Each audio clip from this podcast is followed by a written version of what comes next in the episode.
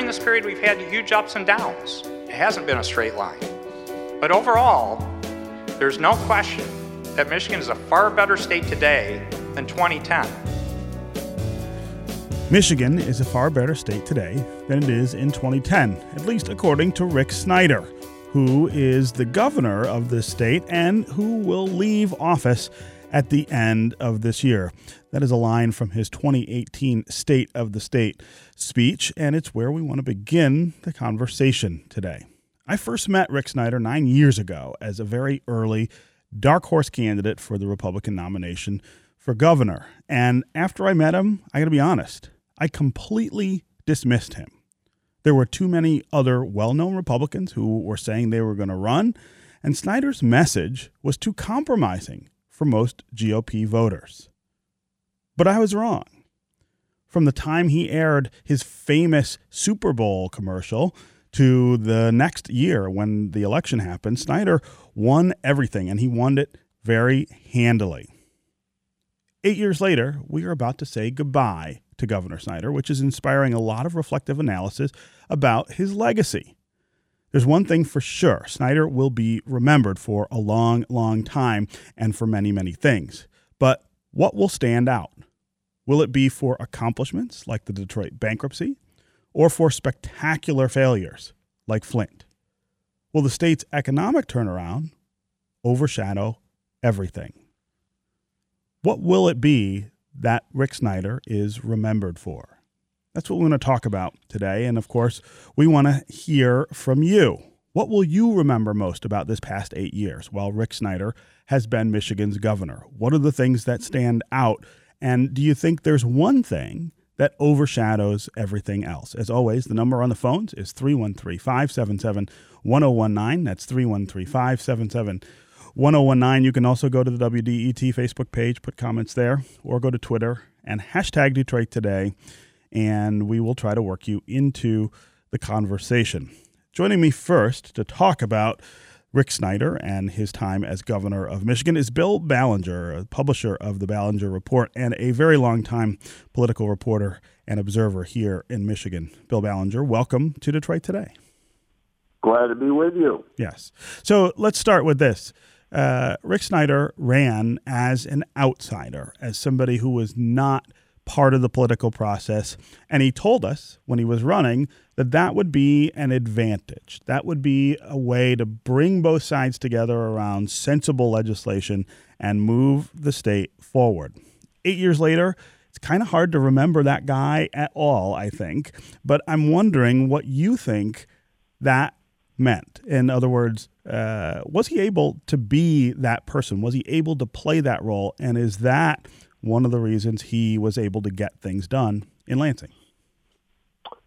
Steve, I think you put your finger on it earlier when you pointed to the Detroit bankruptcy and the Flint water crisis. Those were the two things that happened during Rick Snyder's eight years as governor that caught international and national attention. Um, the Detroit bankruptcy went relatively well. I think we would all agree. Uh, the Flint water crisis, not so much. Uh, yet Rick Snyder drew drew really very little credit, got very little credit for the Detroit bankruptcy, but he got a lot of discredit for the Flint water crisis, and that colored his image and reputation. It drove his favorable numbers down, his unfavorable numbers up, his job rating down, his job rating uh, that might have made people look at him now as having been a successful governor. And to answer your last question more directly, I would say Rick Snyder obviously made more use of something that uh, had been available to previous governors, but they had not used that much, and that is the power of the emergency manager. Mm-hmm. Rick Snyder came into office in 2011 and uh, demanded the legislature strengthen the emergency manager law that Michigan already had on the books. And then he took that emergency manager law into Detroit and into Flint with mixed results, as we have seen. So that's the way I'd sum things up right now, but there's more to the story. And only history will give us the final verdict. Mm-hmm. So, so put Rick Snyder in context. First of recent governors, uh, Jennifer Granholm, John Engler, Jim Blanchard, uh, and then uh, further back into history. How will he rank? Will he stand out from the others because of the the, the very high level, uh, newsworthy things that happened while he was uh, governor, or is he just one of the faces that'll be up on the wall? Well, it's hard for any Michigan governor as long as they serve. I mean, Engler served 12 years, uh, Granholm eight, Blanchard eight. Um, Milliken served a record 14, mm-hmm. uh, and now Snyder has ter- served eight. It's hard to just call them faces up on the wall. I mean, I think enough things happened during their tenures, all of them, uh, and some of the governors obviously before them, like uh, George Romney and uh, G. Mennen Williams, that, you know, we'll have to uh, say that all these people had major successes and major failures that deserve note.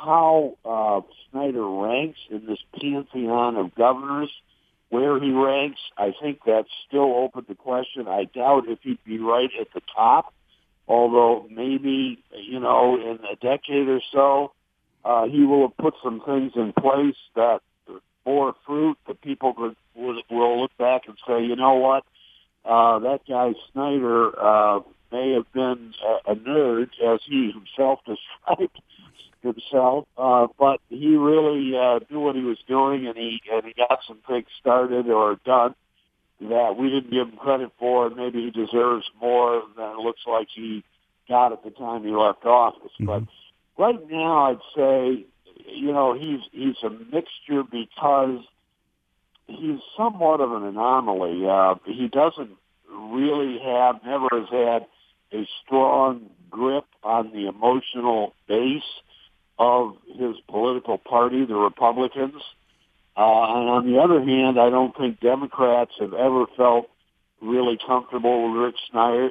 Snyder. They still see him as uh, somebody who's partial to the corporate world and the business uh, outlook on things, and they don't trust him on uh, a lot of social cultural issues. So he doesn't really have a home as much as, let's say, John Engler did in the Republican Party or Jennifer Granholm did in the Democratic Party. Uh, so I think we're just going to have to take a while longer to figure this one out. Uh, he's more of a mystery than I think probably any of our governors in the last half century leaving office. Hmm. Uh, you know, uh, this this idea of him being a pragmatist. I think uh, I, have gotten to know the governor well enough to know that's really important to him. That that he, he would he thought of himself uh, before he was governor as somebody who looks at problems and tries to find solutions, uh, irrespective of political party or favor. Uh, and I think he would like to say now that he governed that way at the same time, that that very dynamic has emerged time and time again as a source of conflict and difficulty for him. Uh, what's your assessment of of how well that worked? Uh, this idea of pragmatism in state government. Well, I do think that he did consider himself, does consider himself a pragmatist, as you say. But, you know, when somebody says that, it's not as though it's an absolutely neutral term. Uh, generally speaking, uh, somebody who views themselves as a pragmatist it comes at uh, problems from a particular point of view. Mm-hmm. And I mean, I think Democrats, for instance, and those on the more liberal side of the spectrum would say, well, yes, Snyder may have, you know, approached things pragmatically, but uh, they were always pragmatic to him through the prism of, you know, his kind of pro-business, pro-corporate uh, view of the world. It wasn't really necessarily a natural, neutral uh, approach that was pragmatic in the sense that ideologically you couldn't really characterize what he finally did as either uh, conservative or liberal. so uh, again, I don't think pragmatic is necessarily a neutral term, and you know I think that probably caused him some problems in the sense that uh, he set himself up to say, you know, my decisions uh, nobody can really criticize for being partisan or for being biased or for being slanted one way or another, and yet some people would say, well, uh, wait a second here, you made certain decisions that uh, really look to us like they were slanted in uh, a certain way. Let's say right to work. He signed a right to work law in late 2012 after saying it was not on his agenda. I think it's pretty clear he really did not want to have to sign it, but for various reasons he did when the legislature, which was Republican controlled, sent it to him. So, you know, I think that's one of the problems when you say you're pragmatic.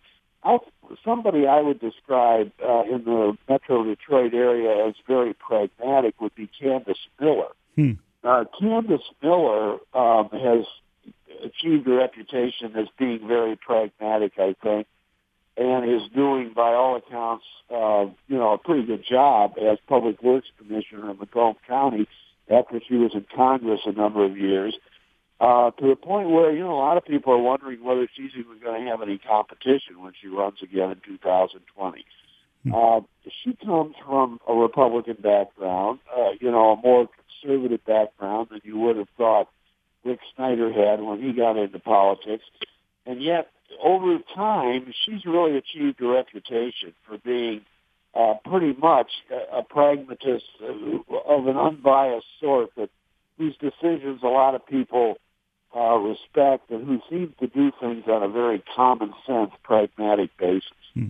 Uh, you know, I also wonder whether Snyder's uh, stated approach to the job and to, to the campaign, the that original campaign in, in 2010, uh, whether it changed politics in Michigan. As I said in the open, this is a guy who beat a, a, a number of very well known, very well established Republicans uh, in that initial primary. Uh, he held the office for eight years over over Democrats. Um, uh, does he does he leave the party maybe seeking yet another kind of politician like that? uh, in order to, to get the governorship back, or uh, is he one of a kind? I think he's one of a kind. I do not think he has affected Republican politics uh, to the extent that they would be looking for a Snyder-like model to succeed him. I don't think so. In fact, you might even make a case that it would be the opposite, that they're looking for somebody more like an Engler uh, not necessarily his personality or his character, but his ideology. I mean, Engler had kind of a strong conservative base, but he, uh, you know, had a, a way of projecting it that rubbed obviously a lot of the electorate, uh, Democrats in particular, the wrong way. Mm-hmm. But the Republicans liked quite a bit, and you know, I think the the Republican Party is going to be looking more for that type of a political personality. Uh, somebody like a Candace Miller, uh, who, you know, you could argue, based on what I just said, is the most like Rick Snyder of all the Republicans with any kind of statewide name recognition extant right now, she might be somebody who could succeed Snyder as a statewide candidate and be somewhat like him although I think in a more likable and incredible way than Snyder was. But I have some doubts that that's ever going to happen. Uh, I don't think she's really interested in doing that, and I don't know who else there would be. Uh, so at this point, you know, the answer to your question, I think he's kind of one of a kind. He's a, somewhat of an anomaly. He was when he arrived on the scene, mm-hmm. as you pointed out and I think he is when he starts. He's still uh, when he leaves. He's he's somewhat of a mystery. Hmm. Okay, Bill Ballenger, publisher of the Ballenger Report, longtime political reporter and observer here in Michigan. Thanks very much for being with us here on Detroit Today. Uh, my pleasure. All right, up next, we're going to continue our conversation about Governor Rick Snyder's legacy. We're going to talk with someone who represents Michigan's businesses and someone who lobbies on behalf of the poor and get their takes on the last eight years. Also, remember if you have to miss the, any of the show, you don't have to miss out on the conversation. Just go to iTunes or wherever you download podcasts. Download and subscribe to Detroit Today. Well, uh, you can listen to us when you are ready. Take us wherever it is you're going. Also, stay with us on the phones. Tell us what you think of the last eight years of Rick Snyder being Michigan's governor. 313 577 1019 is the number. We'll be right back with more Detroit Today.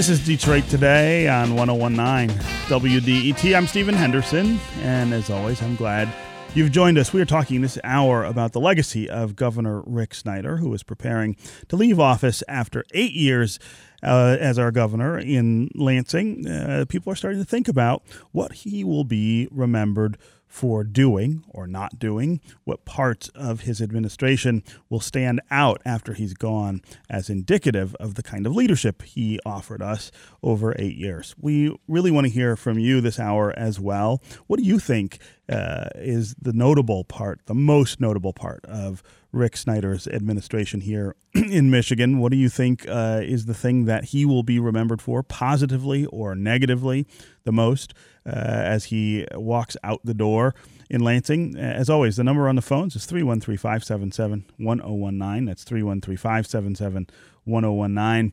Uh, you can also go to the WDET Facebook page and put comments there, or you can go to Twitter and hashtag Detroit Today and we'll try to work you into the conversation that we're having here. Joining me now to talk more about what uh, Rick Snyder accomplished and didn't accomplish over the last eight years are two people who come at this from very different vantage points. Sandy Baruah is the president and CEO of the Detroit Regional Chamber here in Southeast Michigan. Uh, Sandy, welcome to Detroit today. Good to be with you both. Also with us is Gilda Jacobs. She is the president and CEO of the Michigan League for Public Policy. Gilda, welcome to Detroit today. Thank you. Good morning.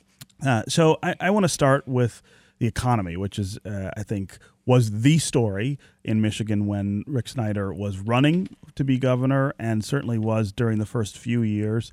Uh, he came in with a very specific plan for getting the economy going faster than it was.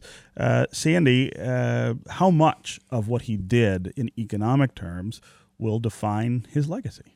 So I think he's been a transformative governor, especially on on that front. I mean, I think all you need to do is really look at the numbers.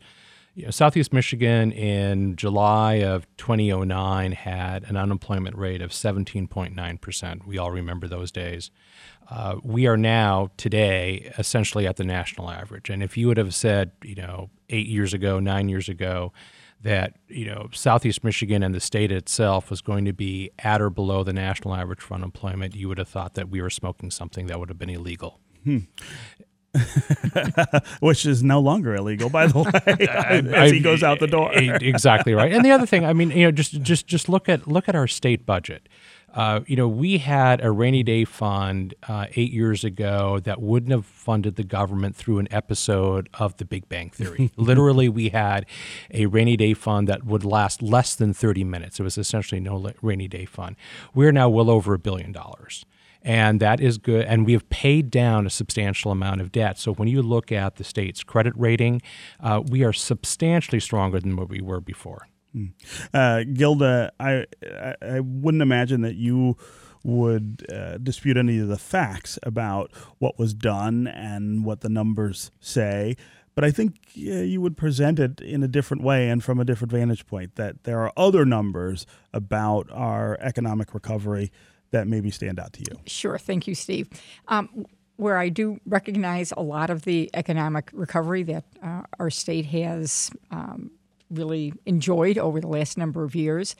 Um, and I think, you know, honestly, I think part of that can be attributed also to what President Obama was doing. I think that you know we just can't say it was just totally um, uh, Rick Snyder that uh, that helped with this turnaround. Um, there are still so many families that are struggling every day to make ends meet who are not feeling this economic recovery. In fact, policies have been passed over the last number of years that have really curtailed benefits. Um, that asset tests were created uh, for uh, for certain benefits, and folks are cobbling together two, three jobs at a time in order to make ends meet. So the economic recovery um, has been spotty for for a lot of folks that. Um, really are still part and could be part of the economic engine in, in our state. Yeah. Uh, let's go back to the very early days of the Snyder administration and that, that, that plan that he unveiled to try to get the economy going faster. At the center of that plan was a tax break for businesses, $1.8 billion worth of tax breaks. He paid for that by raising taxes in other places. He paid for it by in, uh, implementing a pension tax uh, that we didn't have before. He eliminated some things that the state was paying for for people uh, at the bottom of the economic ladder. The one that stands out to me is the earned tax Earned income income tax uh, credit. income, income tax credit uh, that at the state level. Um, th- this idea that that um, uh, his idea at the time was we need to ha- ask everyone to sacrifice in order to, to get moving better uh, in a better direction. But that business needed the break because uh, the tax system, the tax burden in the state before that was discouraging growth.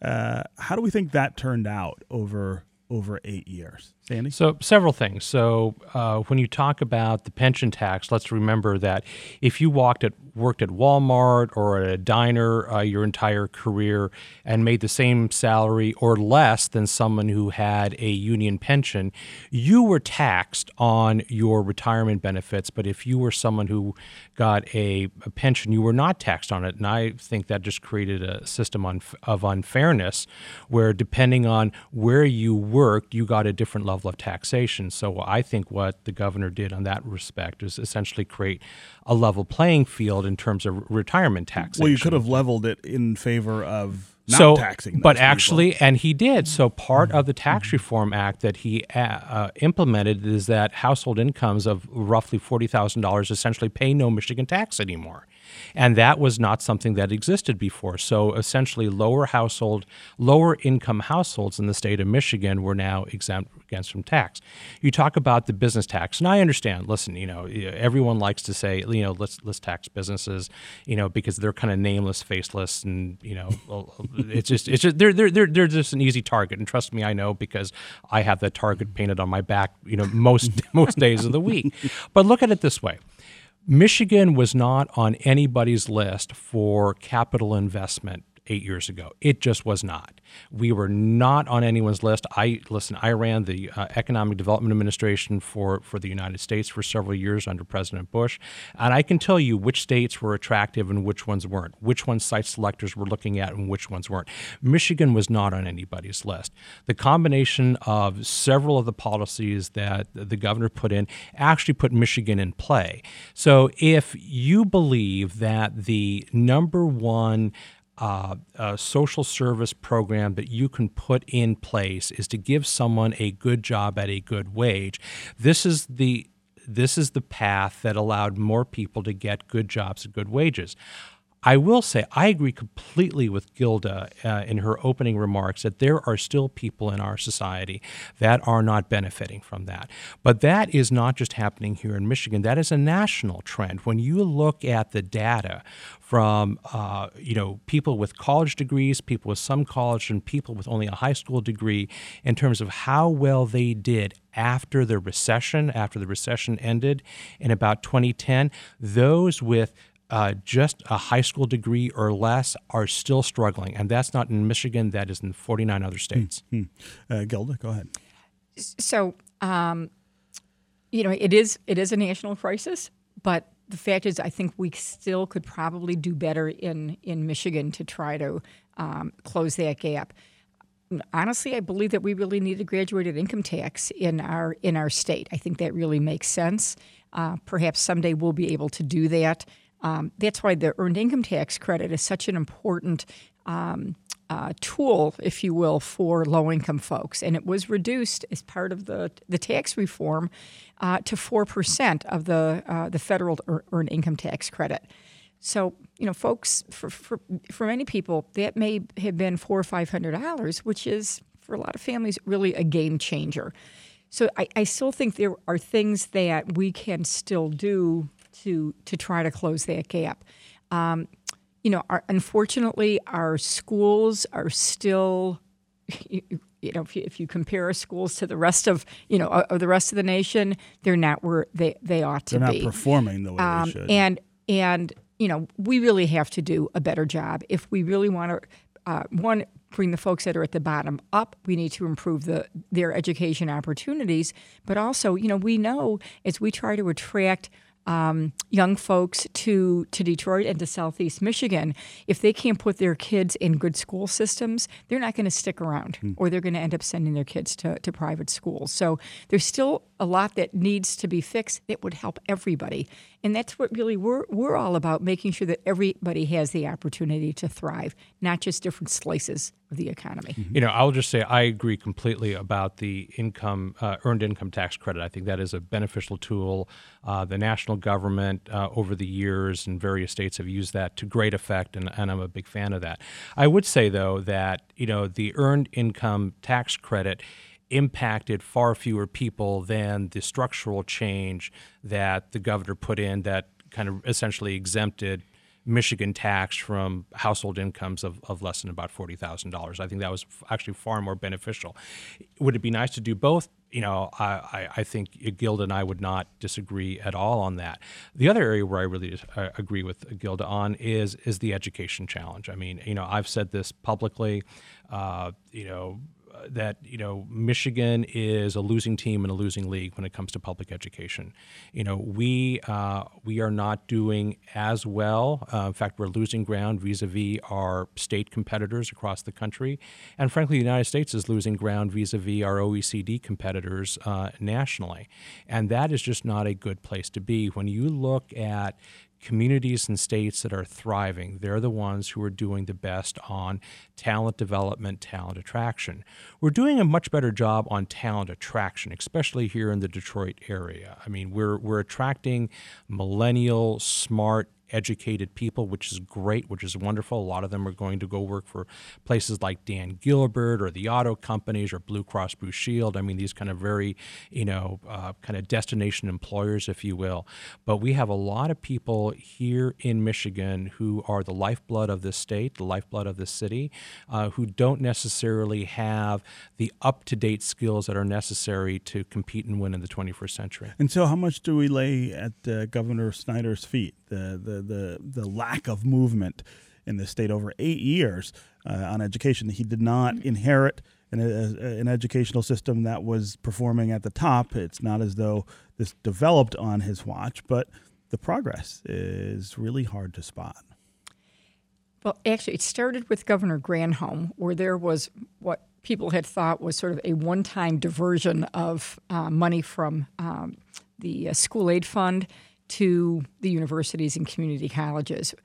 Well, unfortunately, that became the norm. So we have diverted multi millions, billion, almost a billion, um, for um, um, you know that, that, has been that we've lost in that uh, uh, K twelve budget that's gone someplace else. So what happens is it goes into the general fund, and then there's less money in the general fund for other, uh, for other pro- providing other services.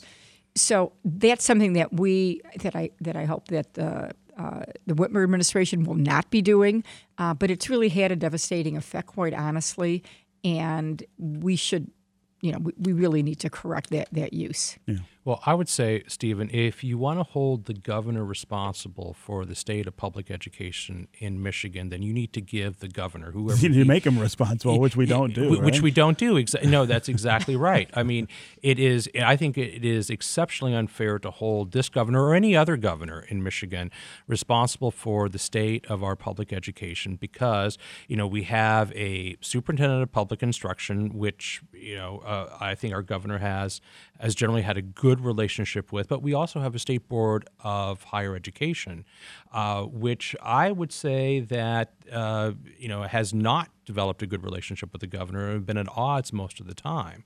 And you know, I know that our organization, which cares deeply about education, K through 12 and higher ed, community colleges and universities, you know, we certainly have significant issues with the uh, uh, the elected board of education in the state. Yeah. Uh, this is uh, Detroit Today on 1019 WDET. I'm Stephen Henderson. My guests are Sandy Baruah, President and CEO of the Detroit Regional Chamber. Also with us is Gilda Jacobs. She's the President and CEO of the Michigan League for Public Policy. We're talking about the legacy of Governor Rick Snyder, who is preparing to leave office after leading us for eight years in Lansing. Uh, we want to hear from you about what you think about those eight years, the things that stand out, the things that should stand out. Uh, is there something that stands out more than other things? Uh, as always, the number on the phones is 313 577 1019. Uh, the phone lines are jammed, but if you keep trying, we will try to get you through. Uh, no surprise that a lot of people have thoughts about Governor Snyder as he prepares to leave office. Let's start with Liz in Wyandotte. Liz, what's on your mind? Hi, can you Hi. hear me? I can. All right. Um, I think no matter what else Governor Schneider did, he is always going to be remembered for the Flint water crisis, Yeah. no Uh, matter what. Yeah, Liz. Uh, I, I, I mean, uh, uh, I put you first for a reason. I think uh, that that issue and the continuing problems, frankly, with that issue are are something that are going to tail him forever. And I think it's fair to say they derailed a pretty significant part of. Uh, his time in, in office. Once that happened, everything was different. Everything he wanted to do, I think, was seen with more skepticism uh, than it was uh, before. Uh, at, the, at the beginning, it was at the very beginning of that second term. So we really have had about four years of him trying to recover from that politically, as the people of Flint are trying to recover from the crisis itself. Um, take a take a, a swing at that, uh, Gilda. I, I, think of- Liz is right. Um, that tarnished, honestly, his his legacy.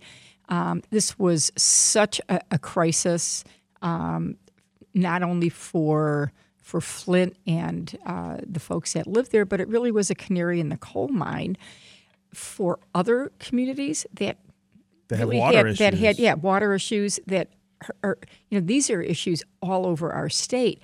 And then you know we saw nationally other communities realizing that they indeed had had lead problems. So you know there was such a ripple effect with uh, with what happened in Flint and you know these are kids and, and families that are going to be affected for generations. And you know we, we just don't even know what, what the future holds um, for some of the folks that have been affected by by that water. Uh, Sandy, uh, most people who I think have had time to think about the Flint water crisis and how it happened and what happened come across the idea that there was a lot of uh, deregulation and pulling back of government government over, oversight that happened when uh, Rick Snyder was first elected.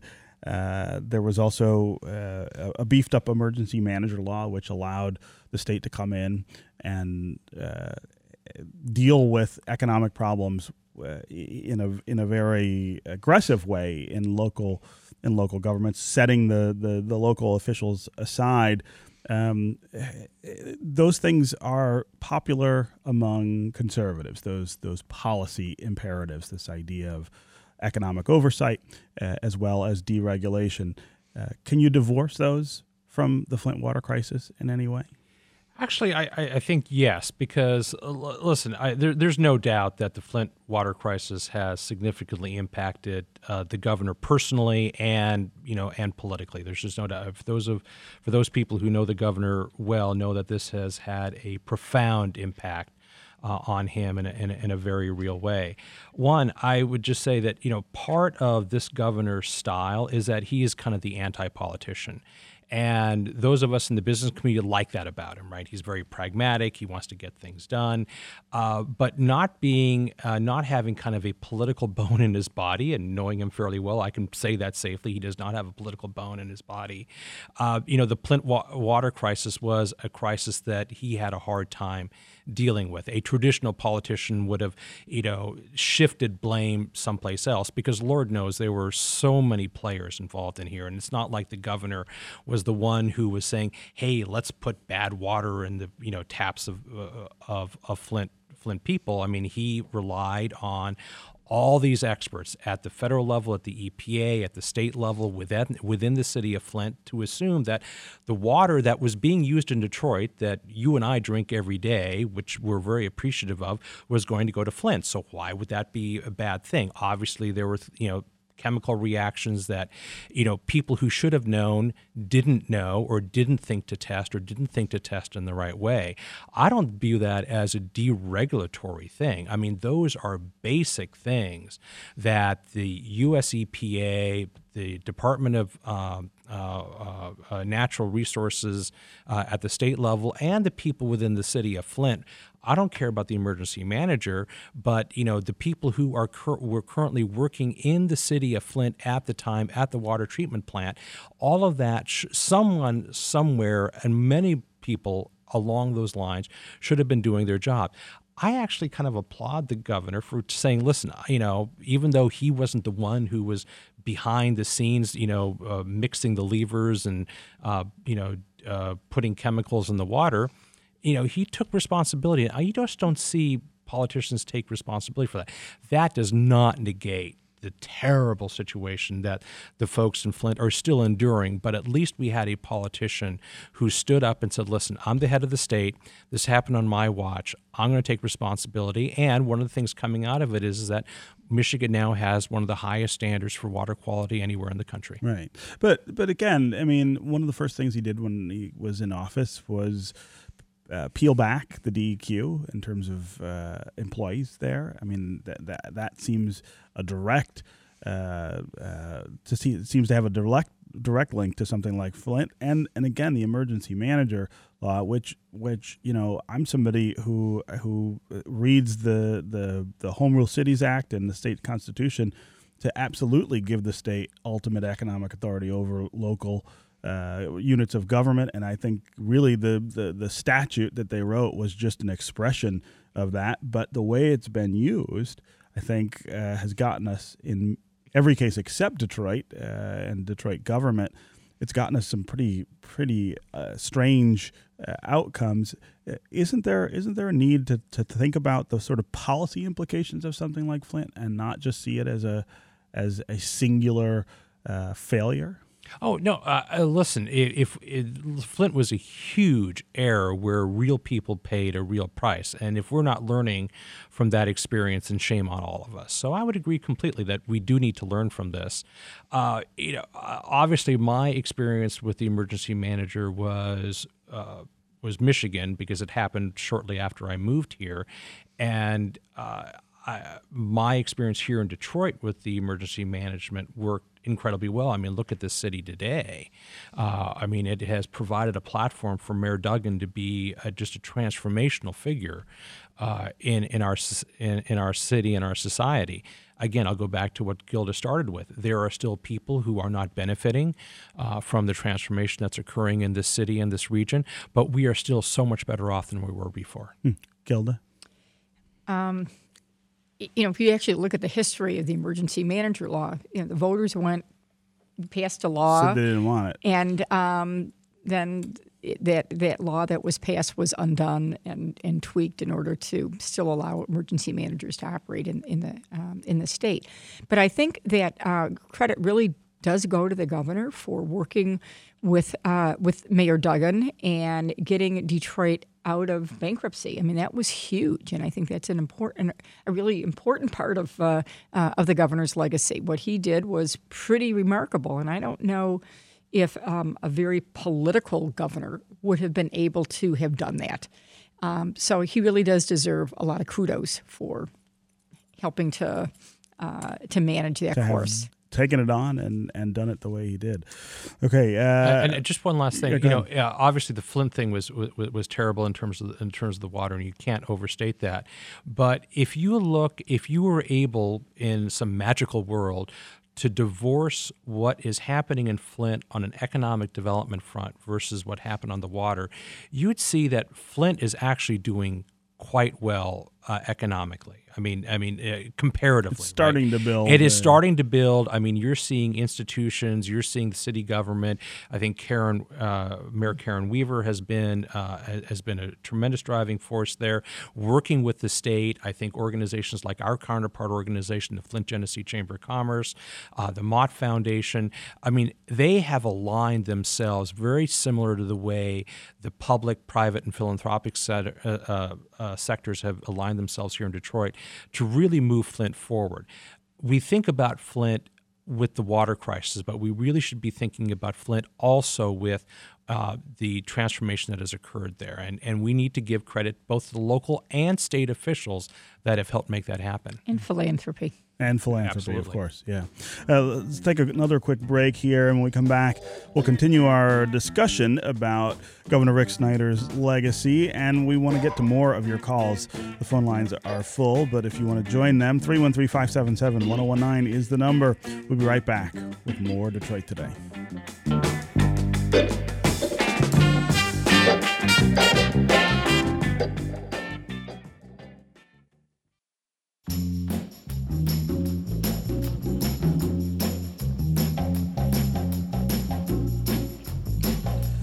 This is Detroit Today on 1019 WDET. I'm Stephen Henderson, and as always, I'm glad you've joined us. My guests are Sandy Baruah, President and CEO of the Detroit Regional Chamber, and Gilda Jacobs, who is President and CEO of the Michigan League for Public Policy. We're talking about the legacy of Governor Rick Snyder, who's preparing to leave office after eight years as our leader in Lansing. We want to hear from you what you think his legacy is, or what parts of his legacy stand out for you more than others. 313 577 1019 is the number on the phones. You can also go to the WDET Facebook page uh, or go to Twitter and hashtag Detroit Today, and we will work you into the conversation.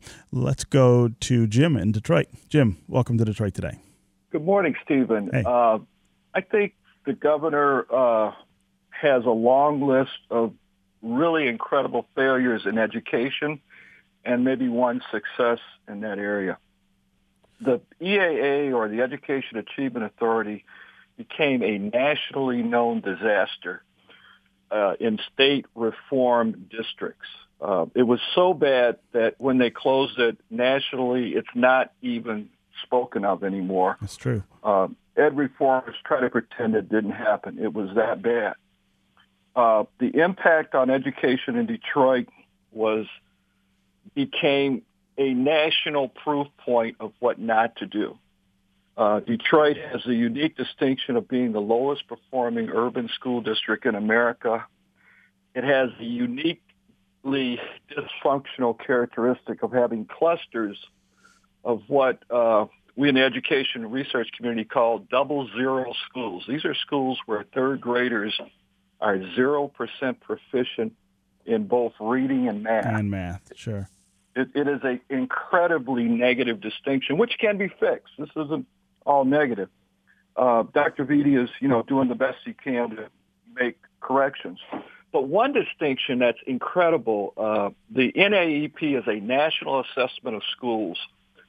Um, on the NAEP, using the Stanford time scale, Detroit students have a 100-year gap. Yeah, no, I know these are these are these are all really important stats, Jim. I, I want to quickly move you along to what you think the one uh, victory is for Rick Snyder uh, in in education before you Uh, a little bit controversial, but but I believe that his focus on third grade reading is a highlight Hmm. for him in education. I think it's incredibly important that more attention. Uh, third grade reading is actually more important than we actually know Yeah. it is. Yeah. It is Jim- incredibly important. Jim, I, accre- I appreciate the call and the comments. Gilda, you had uh, a follow up to that. Yeah, I mean, but the big but, Jim, to this is that there has not been enough money that's been appropriated to adequately make sure that kids are reading by third grade. So I, I think the intention is terrific. We actually supported supported that, but we've been very unhappy with the fact that money has not uh, followed, and we have too many kids right now that we think are going to be held back, mm. and that will have devastating effects on those kids for years to come. Yeah. Yeah, I, I, agree with Jim completely on the third grade reading. I mean, uh, up to third grade, you're learning to read. After third grade, you're mm-hmm. reading to learn, uh, and that is a, a huge benchmark. Uh, I would say that, uh, again, I'm going to repeat what I said earlier. If you want to hold the governor responsible for the performance of public schools, you need to give the governor, whoever he or she may be, responsibility for the public schools because right now they don't. And regarding the EAA, I mean, the EAA was certainly an experiment. It was based on some kind of leading edge practices, uh, obviously politically uh, and you know, kind of from a PR standpoint, it did not go well. But Detroit it was mismanaged it, from the beginning yeah, and underfunded, right. I think, as and, well. And you know, but I would say this: Detroit had the lowest uh, NAEP scores prior to the EAA. They had the lowest NAEP scores after the EAA. The EAA didn't you know cause that. It was a, an you know it was an experiment based on some best practices at the time. The execution probably wasn't as good as it could have been, but at least we were trying something new mm. and different. You know, and a lot of those kids actually liked that system. That you know the system where there were levels as opposed to grades. There wasn't kind of automatic grade promotion. You just finish your time, you go to the next grade, you kind of achieve different levels. And there's a lot of schools that are you know especially private schools that that use that model very very effectively. Yeah, yeah. I think they do it with a little better administration and a lot more money. That was the thing that uh, I felt like EAA, when you're dealing with a population that's as deprived as the kids who are in that uh, that system, and just you another, really need to fund another.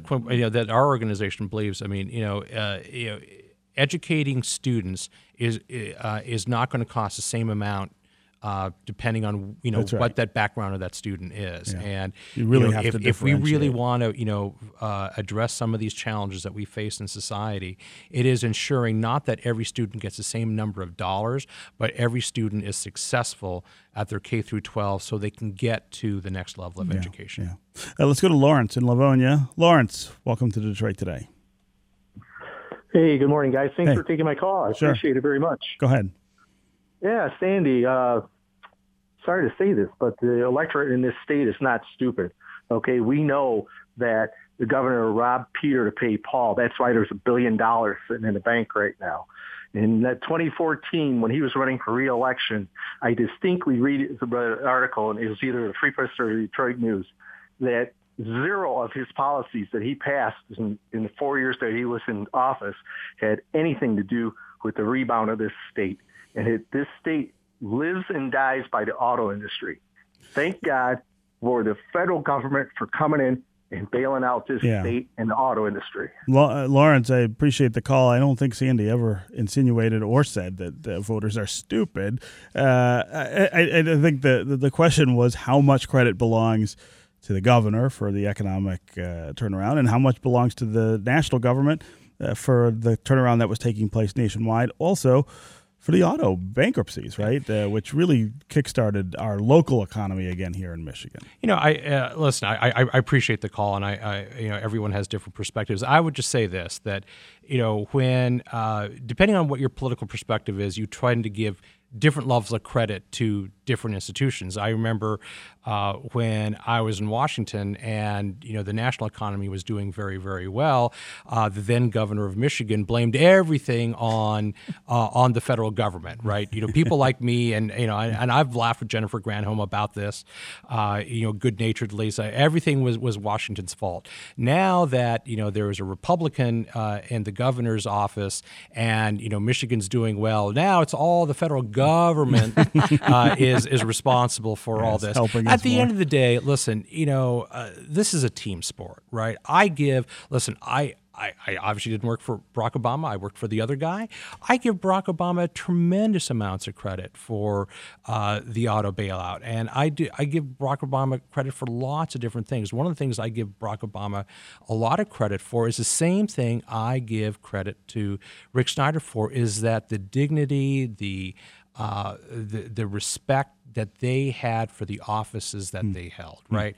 I mean, I not I may not have believed in everything that Barack Obama did, but I appreciated his style and his approach, the way he treated other people, and I think uh, Rick Snyder is very much cut from that same cloth. Uh, Gilda, before we end, we've got about a minute. I want to talk uh, briefly about Medicaid expansion, which I think is another big part of this governor's legacy. Not everybody in his shoes would have done that. Yeah, I mean he t- he took a big risk and Medicaid expansion under him, the Healthy Michigan Act, and and actually increasing uh, healthy dental for kids as well, um, are are huge uh, wins for him. Hundreds of thousands of people uh, and kids now now can have medical attention. So that was huge. Yeah, and and Sandy, before we end, we've got not very much time, but uh, I wanted to bring up right to work, which I think, again, was uh, an exceptionally, uh, uh, I think, dismissive and almost ret- retributive kind of move. Something that we didn't see this governor do a whole lot, but they're on a very core issue to a lot of uh, Detroiters. So, uh, uh, right to work was an issue that our organization was neutral on. We did not take a stand on it, and it actually was not part of the governor's agenda. It was said that, brought to yeah. him, Right. uh, and actually, he actually tried to get uh, the you know people to kind He of tried to off of resolve the that, issue. right. Exactly right. But it has worked to Michigan's advantage in terms of attracting business. I think we could maybe disagree on that, but uh, we're out of time. Sandy Baruah is the president and CEO of the Detroit Chamber. Gilda Jacobs, president and CEO of the Michigan League for Public Policy. Great to have you both here. Thank you, Steve. It's going to do it for me today. I'll be back tomorrow. I hope you will too. This is 1019 WDET, Detroit's public radio station, community service of Wayne State University. We will see you tomorrow.